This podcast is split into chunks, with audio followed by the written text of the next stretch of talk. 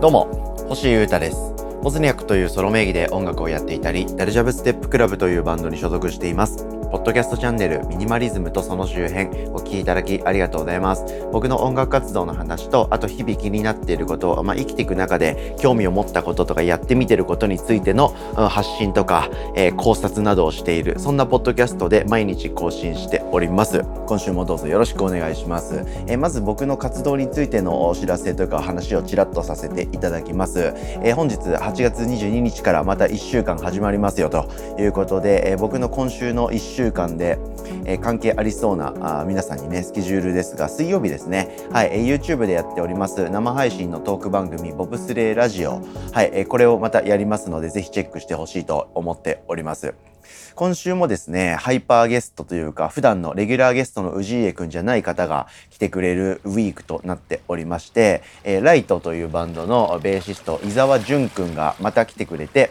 2人でおしゃべりしようと思っております。えー、今月8月10日にですね、コラボシングルの2曲目となります、オートマタをリリースしまして、まあ、それももちろん共作でしたので、その共作の話とか、それに関してやったこととか、今後の話とか、そういったことをざっくばらにしようと思っております。裏話いっぱいだと思いますので、全世界の伊沢ファン集合せよということで、水曜日の夜は、えー、YouTube で集合していただければなと思っております。あとは金曜日ですね、えー、26日、26日ですよ。はい。毎月26日はこのポッドキャストチャンネル内でやっております企画が発動ということで、ラーメン二郎の話をしようというですね、僕の趣味というか生きがいみたいな、えー、ラーメン二郎というカルチャー、あのお店についての話をしていく月1更新のポッドキャストを更新予定ですので、えー、過去の放送、月、毎月4月から4567と4回分もアップロードしていて、毎回1時間半ぐらい濃厚なエピソードを更新し続けておりますので、えー、予習復習をよろしくお願いいたします。そんな週です。今週もよろしくお願いします。さて、えー、今日はですね、えー、最近僕、移住というか引っ越しをしまして、えー、それに関連してですね、思ったことを話したいなと思っております。これ健康とか睡眠とかについての話、あとはまあデジタルミニマリズムっていうか、その辺に関する話となります。えー、僕はですね、もうこれ分かりました。あの、睡眠の質って誰しも上げたいじゃないですか。多分睡眠の質が一番上がる方法というかこれをやっちゃうと睡眠の質って絶対上がらないなって思った、えー、ある一つの行動というか生活様式があるのでそれを皆さんに紹介というか共有したいと思っております。スマートフォンとかタブレットとかパソコン、このデジタルデバイスってあるじゃないですか。はい。それをですね、手の届かないところに置いて寝る。これですね。多分これをやると、多分最低限ある一定の水準以上の睡眠の質は保たれるんじゃないかなと思いました。というか確信しました。で、これ逆説的に言うと、え僕最近ですね、えそういう環境がなんか確保できてなかった時が結構多くてやっぱそうすると睡眠の質って良くないなと。睡眠の質って悪くなっちゃうなということを気づいたというか改めて。はいそんなことを発見しましたので、まあ、結構当たり前っちゃ当たり前のことなんですけれども実際皆さんあの枕元に、えスマホ多分あってそこで充電して寝てると思うしその寝る直前までもしくは起きた直後からスマホをチラチラと見ている生活の方多いと思うんで、その辺の話をしたいなと思っております。はい。で、改めてですけど、僕最近、まあ、移住が解除されたというか、再度引っ越しをしまして、はい、首都圏に戻ってきていると。また新たな暮らしを構築し始めたと。こんな感じなんですよね。で、そんな中で、まあもちろんその生活が定着すれば、あの枕元というか自分の寝るところから手の届かないところに、えー、スマートフォンを持っていくというか、はい、で、えー、スマートフォンタブレットパソコンは当然そこに持ち込まないっていうことは当然またやるんですけれども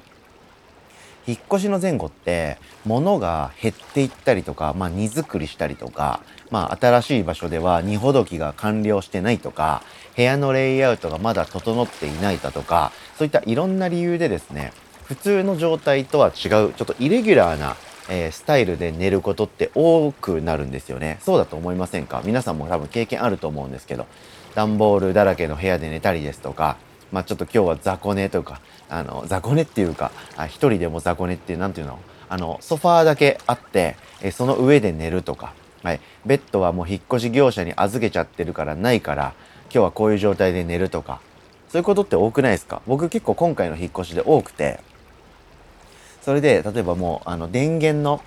あの壁から伸びている電源タップがもうなくて壁直で、えー、スマホとかタブレットを充電して寝るしかなくてでそこと近いところで寝るからついついスマホを見ちゃうとか、はい、ついついタブレットで動画を流しながら寝ちゃうとかそういうことをよくやったんですよね。はい、でこうした結果どうなったかっていうと、まあ、言うまでもないんですけど睡眠がですねなんとなく取れてないっていうか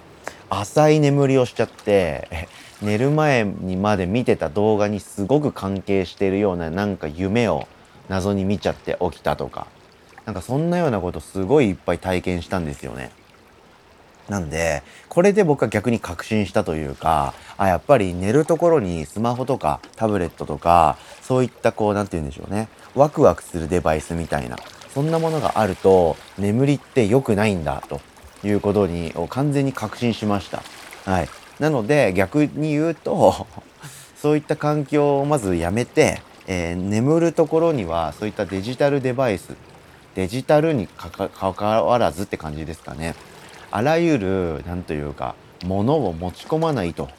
いうことを徹底するだけで最低限の睡眠の質って確保できるんだなということを感じました。で最近まあちょっとずつまたそういった引っ越し関連のドタバタも落ち着いてきてるので、えー、また元の暮らしのスタイル、まあ、この2年でですね特に僕が、えー、気づいてきた、えー、家で、え気持ちよく過ごすためのいろんな装置とか環境とかっていうのはまた構築し直してるんで、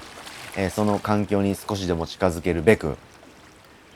スマートフォンとか、えー、あとタブレットとかは枕元からできる限り離して手の届かないところに持ってっております。そうするとやっぱり睡眠の質上がるんですよね。いいですよ。はい。で、これが多分ですね、睡眠の質を上げるのに一番簡単なアクションなんじゃないかと思ったんで、今日は改めて一つに絞って話してみたんです。はい。なんか、何かをするとか、ああいうことをやる。例えば、ストレッチをするとか、えー、食後3時間以上経ってから寝るとか、はい。浴槽に使ってから寝るとか、左右とかホットミルクとか、そういったあったかい飲み物を飲んでから寝るとか、夕方以降はカフェインのも、カフェインの入ったものを飲まない、摂取しないだとか、はい。そういうのっていっぱいあるんですよ。瞑想をするとか、ヨガをするとか。はい。部屋を暗くしとくとか、ね、いっぱいあるでしょ？で、僕ある程度はもう、なんか僕の中での常識として脳内というか体中にインストールされているんで、割とそういう行動を取りがちなんですよね。はい。なので皆さんにもそういったことを、えー、発信したいと思うんですけど、まあそういうのをいくら並べたところで、いや、むずいと。